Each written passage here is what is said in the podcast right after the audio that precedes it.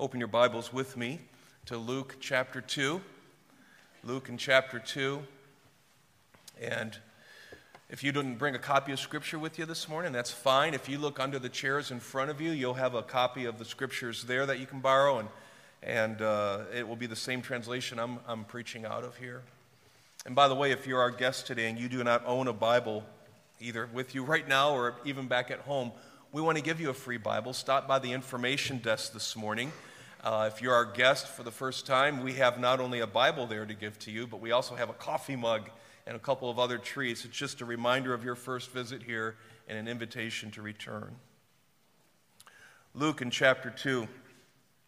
You've probably all played games at the holidays, and different types of games come in and out of fashion, but there was, there was a game a couple years ago that seems to, to stick around. It's a game where you hear three words and you have to guess what they have in common.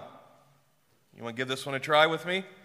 Here's the first one families, trees, and hair. What do they have in common? What? They all have roots. Well, you aren't good at this game, are you? I don't want you on my team. I'm going to give you another one. You ready for this? Say the answer if you think of it soldier, tennis player, and waitress. They all serve. Good. Okay. Okay, that was pretty impressive. Here's another one. An open Coke, an opened Coke, a punctured tire, or Carrie Zauner's voice. What do they all have in common? They're all flat. You're right. You got it. Very good. Turning into a hostile crowd. What do you say, Carrie? I have one more. I introduced this one Ebenezer Scrooge, the abominable snowman, the winter warlock, and George Bailey. What do they have in common? Here's the answer they are all Christmas movie characters who go through a radical personal change. Full disclosure here, I'm going to ask you a question. I'll be honest with you too. Do you ever cry during a good Christmas movie or a good Christmas book or even watching a good Christmas play? Do you, you ever have tears show up? Not allergies, tears. I want to know what pushes your cry button at this time of year when you're watching or reading something. For me, what pushes my cry button is seeing a radical personal change in a character. That's what captures me every time. I guess that's why I'm drawn to a hillside just outside of Bethlehem where I find a small band of shepherds in the middle of the night. I'm drawn to this story that I see in Luke chapter 2. Again, look at verse 8. In the same region, there were some shepherds staying out in the fields and keeping watch over their flock by night. And an angel of the Lord suddenly stood before them, and the glory of the Lord shone round about them, and they were terribly frightened. Yeah, verse 8 just captures me. Uh, why is, why is the lens, the camera of Scripture now panning? just outside of Bethlehem, where there are shepherds in the dark, perhaps huddled near a fire, but they're alone and it's dark. Why are we going in verse 8 to the shepherds? What's so unusual about this particular band of shepherds? I'm struck with what they were in verse 8, and listen, what they become in verses 16 to 20. Look at verse 16. So they, these same shepherds we met in verse 8, so they came in a hurry and found their way to Mary and Joseph and the baby as he lay in the manger. And when they had seen this, they made known the statement which had been told them about this child. And all who heard it from the shepherds wondered at the things which were told them by these shepherds. But Mary treasured all these things, pondering them in her heart. And the shepherds went back, glorifying and praising God for all that they had heard and seen, just as had been told them. I mean, what were they when we met them in chapter 2, verse 8? What were they? A couple of things. They were unnoticed.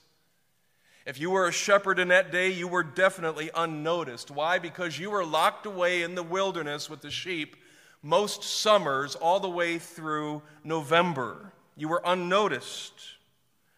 And carrying into the win- winter, you remained out of sight because you were very concerned with the birthing of the Passover lambs, which they would need in, later in the spring. And so that carried you into the chilly and the frigid dark nights. You had to stay with them not just because of birthing and not just because of straying sheep, but also because bandits would be on the move in the shadows, coming for your sheep. You usually worked, I'm told, in three hour shifts back then, but you were unnoticed.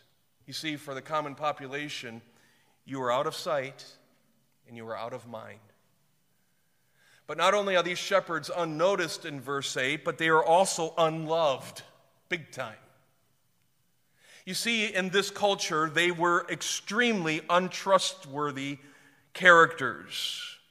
Shifty, definitely rough around the edges, survivors, fighters, protectors. Most of the population didn't trust them.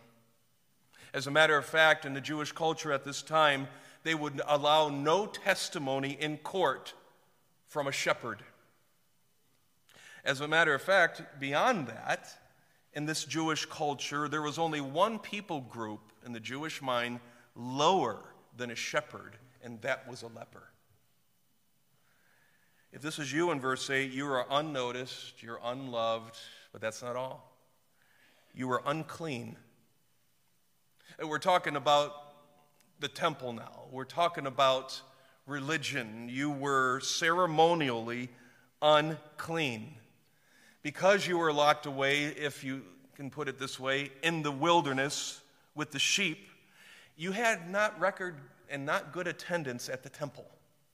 The different sacrifices, the different prayers, the different gatherings, you just weren't there. And in the Jewish mind, you couldn't keep up with all the extras of their religious system. And even the Mishnah declared shepherds, quote, under a ban. Those are the shepherds in verse 8. That's what they were. They were unnoticed, unloved, and unclean. But what did they become? And we saw this in verses 16 through 20. They became eager theologians and they're suddenly interested in theological and historical research. They became not just eager theologians, they became energetic evangelists, having a message to share. And they also became enthusiastic worshipers. No need to be at the temple for this kind of worship, it came out of them. How did this change happen? the difference that one night can make in just a few hours on that one night. I want to know what happened to bring about such a radical personal change with these shepherds. And our text gives us that answer. The text says that a chorus of angels had delivered one awesome message to them. We see that message in verses 9 through 14. And specifically, the shepherds discovered three realities from this angelic announcement. And I just want you to briefly see these three realities that changed them from what they were to what they are now. What are these three simple realities? What brought about such a radical change, an awesome change? It's an angelic chorus. What are the three realities? Number one, my greatest problem is solved. My greatest problem is solved. You say, greatest problem? What's the greatest problem? Well, in order to get an answer for that, I want you to look with your eyes through Scripture, and I want you to see what they saw. Look with your eyes and see what they saw. Look at verse 9 of chapter 2. And an angel of the Lord suddenly stood before them, and the glory of the Lord shone around them, and they were terribly frightened. We got to use our imagination because even under inspiration, Luke has to do his best to describe what this must have looked like. Off in the hillside, there's no ambient light in the, uh, to, to, to make the stars grow dim. There's no street lights, there's no store lights. They are on the hillside, maybe with a fire, and everything else is pitch dark. And somehow, in that moment, from the realm that we can't see, the spirit realm, the spiritual realm, there was a tear and opening, and light just flooded out around an angelic creature, an angelic being who was standing suddenly, illuminating everything through this fissure, this whatever film this is that, that separates the material and the immaterial world was, was torn for a moment. And darkness didn't leak into God's realm, it's His light that leaked out to ours overtaking this scene on the hillside.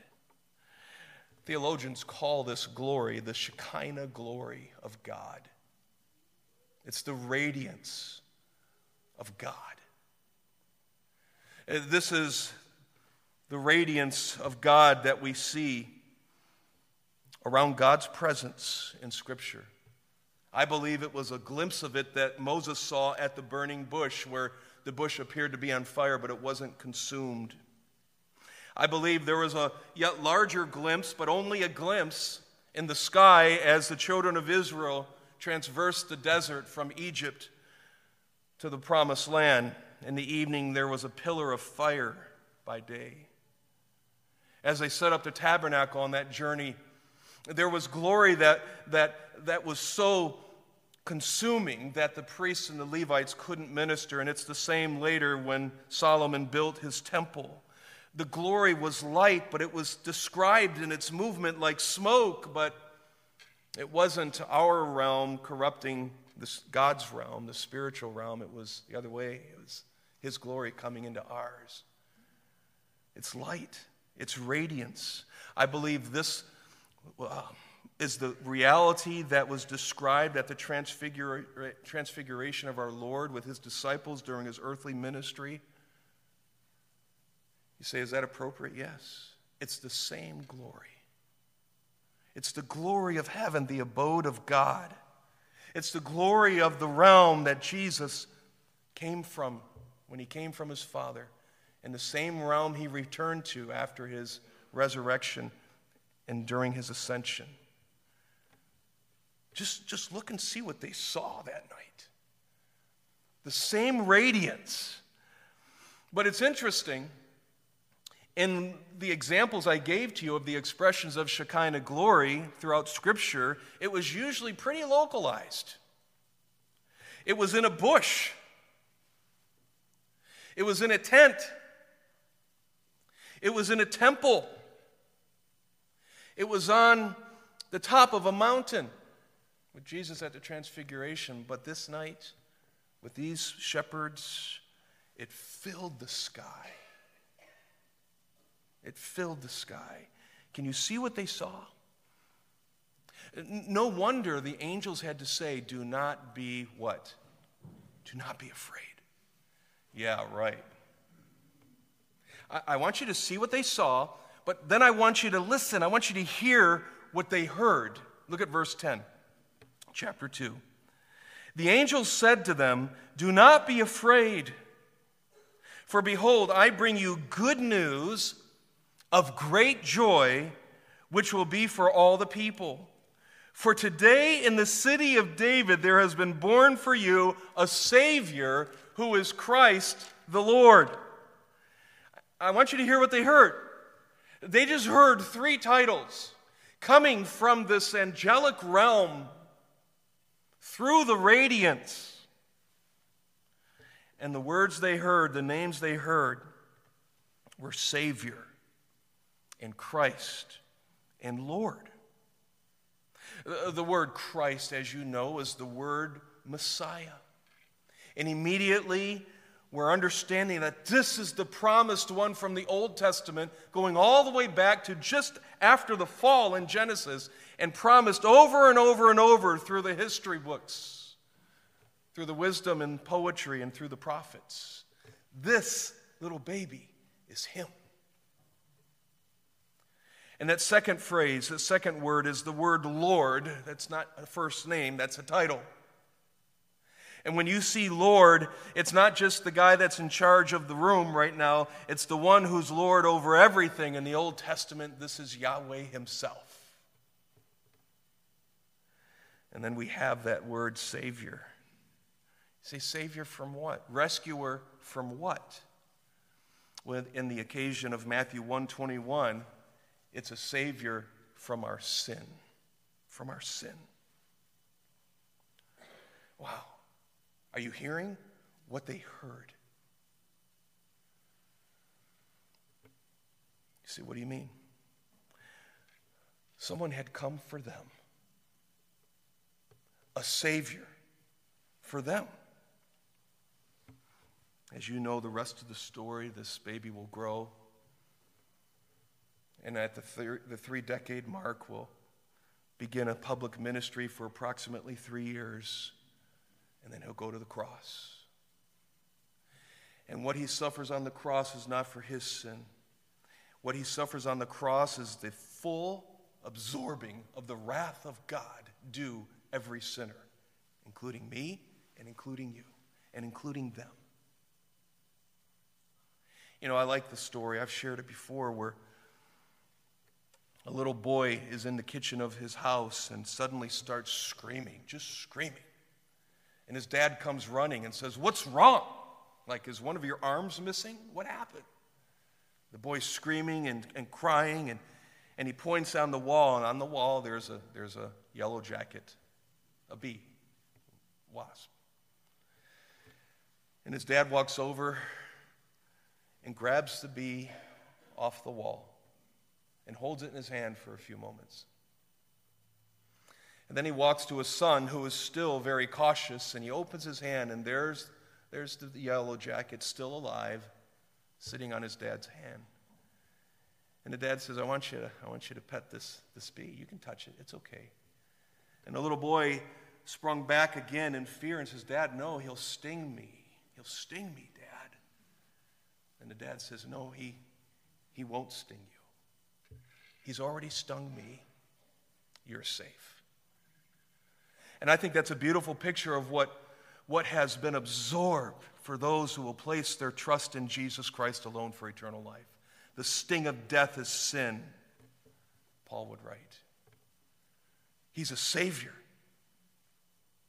who suffered fully the sting that was due us. That's why Paul says in Romans 6:23, the free gift of a God is eternal life through Jesus Christ our Lord. I wonder if you're here or watching and you've never accepted this free gift of eternal life. I'm not asking if you're religious. I'm, I'm, asking, have you placed your faith in Jesus Christ alone for eternal life? Or are you hiding behind good works and decent attendance? And that's it. There's been no repentance from your sin, no growth in becoming more like Jesus. It's, that's still out there. You're just here. I have good news for you. If you come to Christ, and confess that indeed He is God, sent to be your Savior, and that He suffered the ultimate wrath of God that was due you and rose again from the dead, victorious. And you place your faith in Him alone for eternal life, death can't hurt you.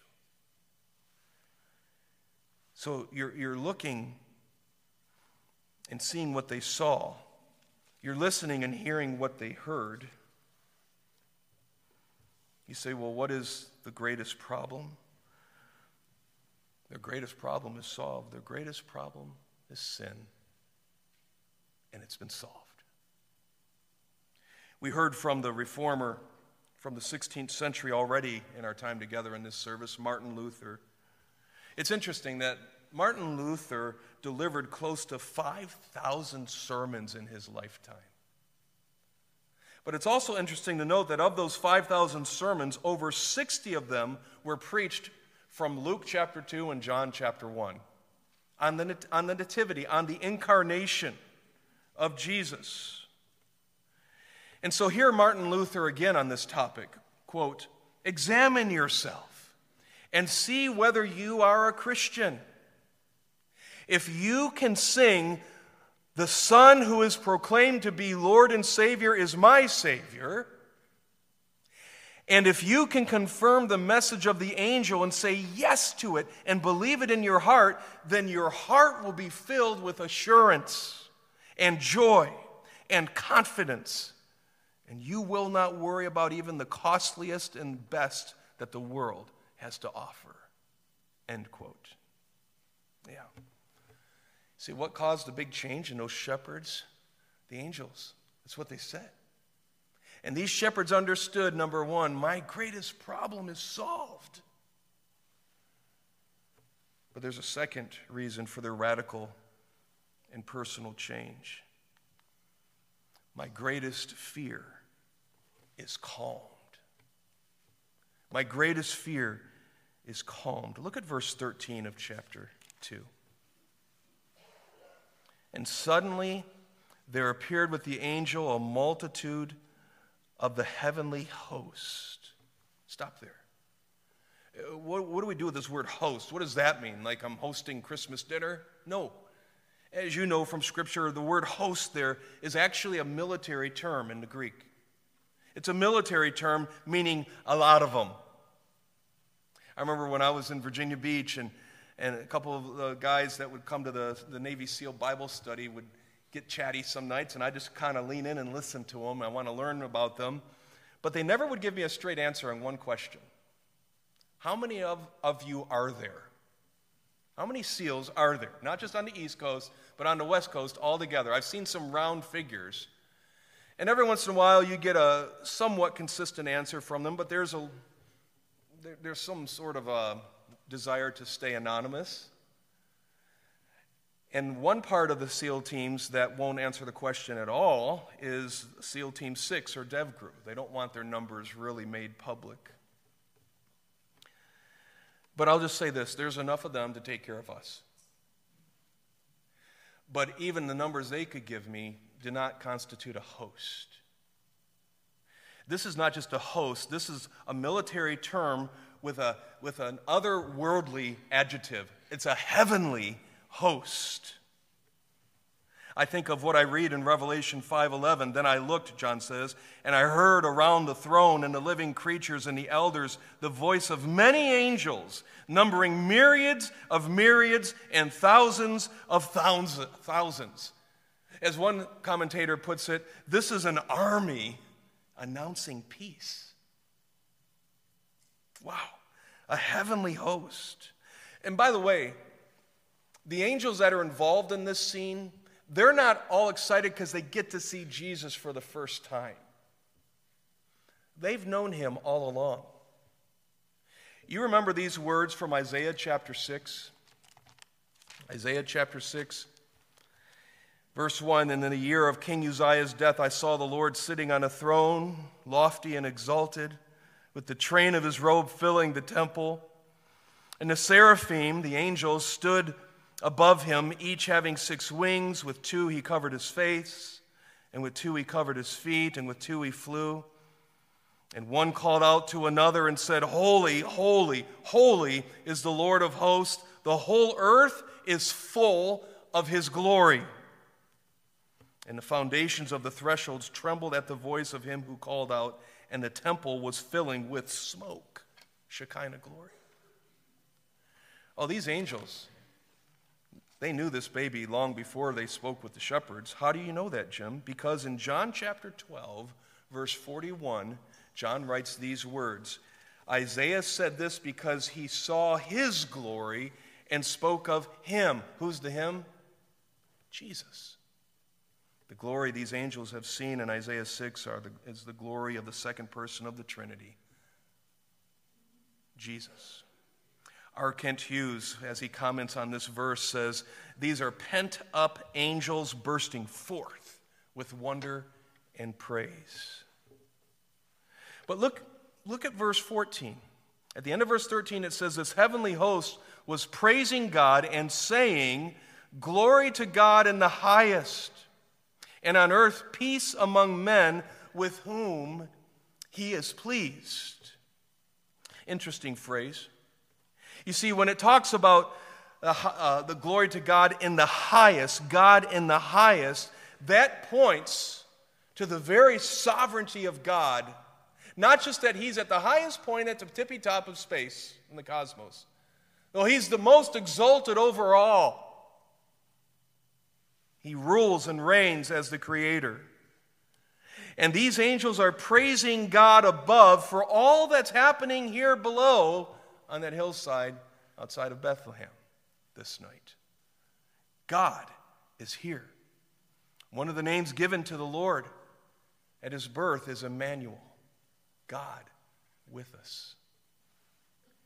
You see, what do you mean my greatest fear is calmed? Either for the shepherds or for me.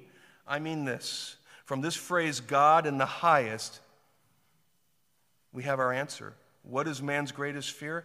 Man's greatest fear is that God is distant, he's disconnected, and some would even say he's dependent or he is powerless to rule and to exercise his providence. But this phrase, God in the highest, tells a different story. Perhaps you're here and you feel just lost when it comes to parenting. You feel confused when it comes to marriage, when it comes to your place and your assignment at this point in your life. You have questions about His will and what He's working in you, whether it's your finances, whether it's how foes are assailing you. Maybe you feel the role of a victim. It's like, where is God? Your greatest fear is that God has left you alone to figure it all out.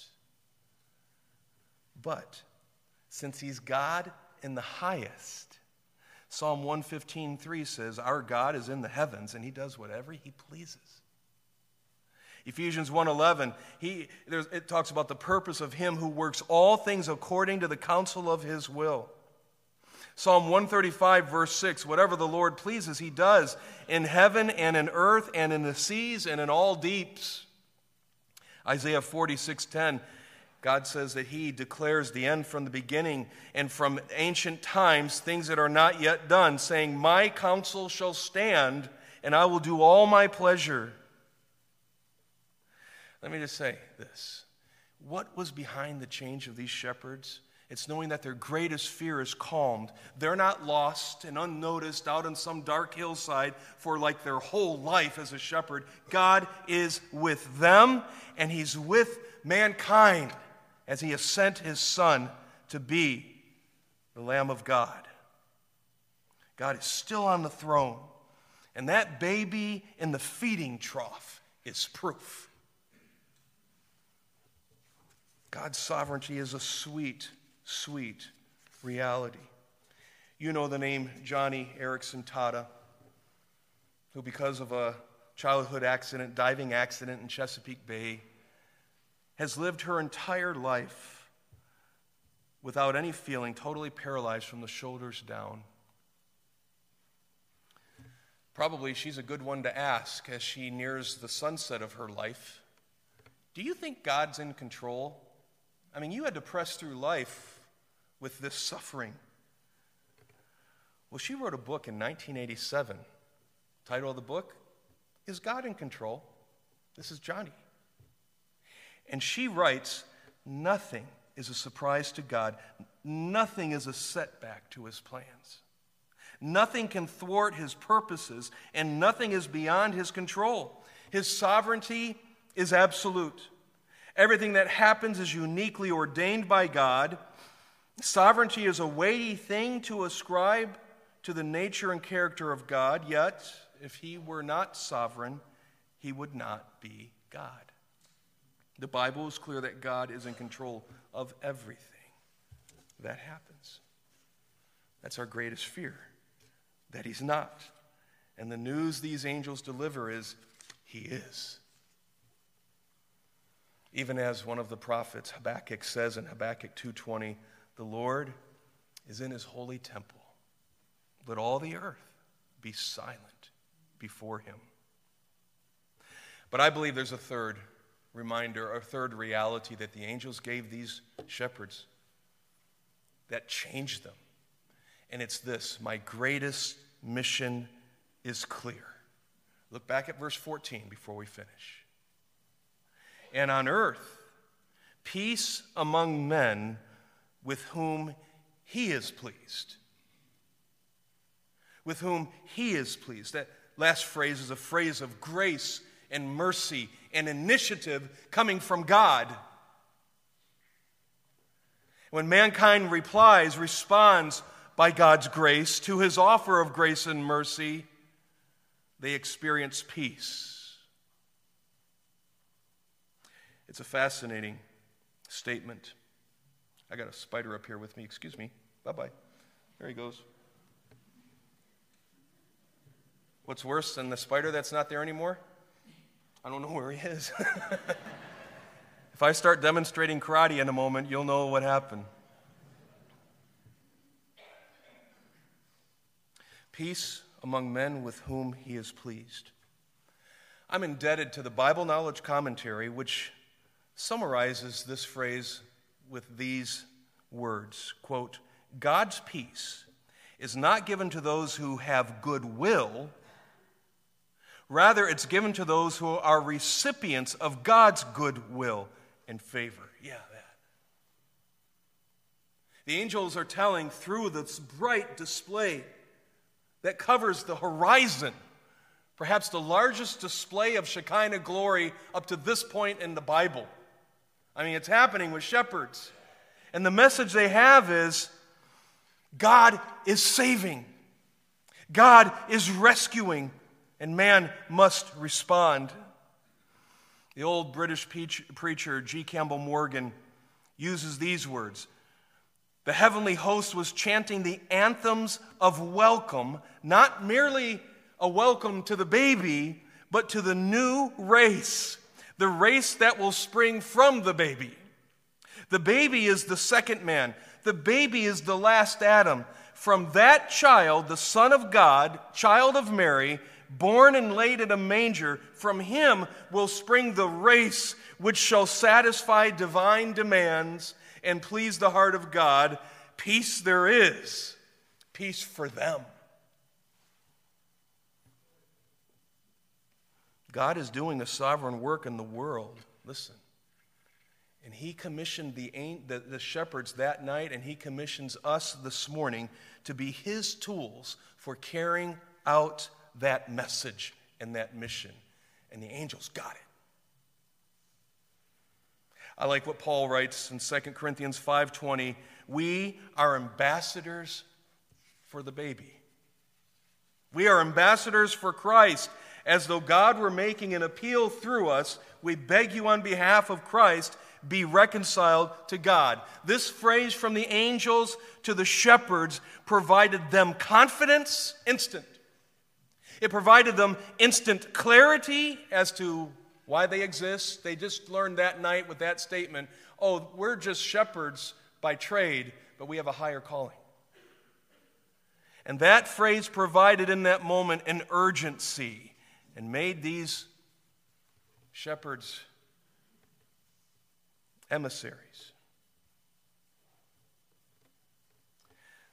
The great missionary C.T. Studd used to say a very well known statement quote, Some want to live within the sound of church or chapel bell. I want to run a rescue shop within a yard of hell. He, C.T. Studd, and these shepherds and us are commissioned our mission is clear to get the message of this word out. Whatever our trade is, that's what pays the bill. But we all have the same calling, and it's being an ambassador for God. You say, how do you explain this radical personal change of these shepherds? It's just what happens when a soul learns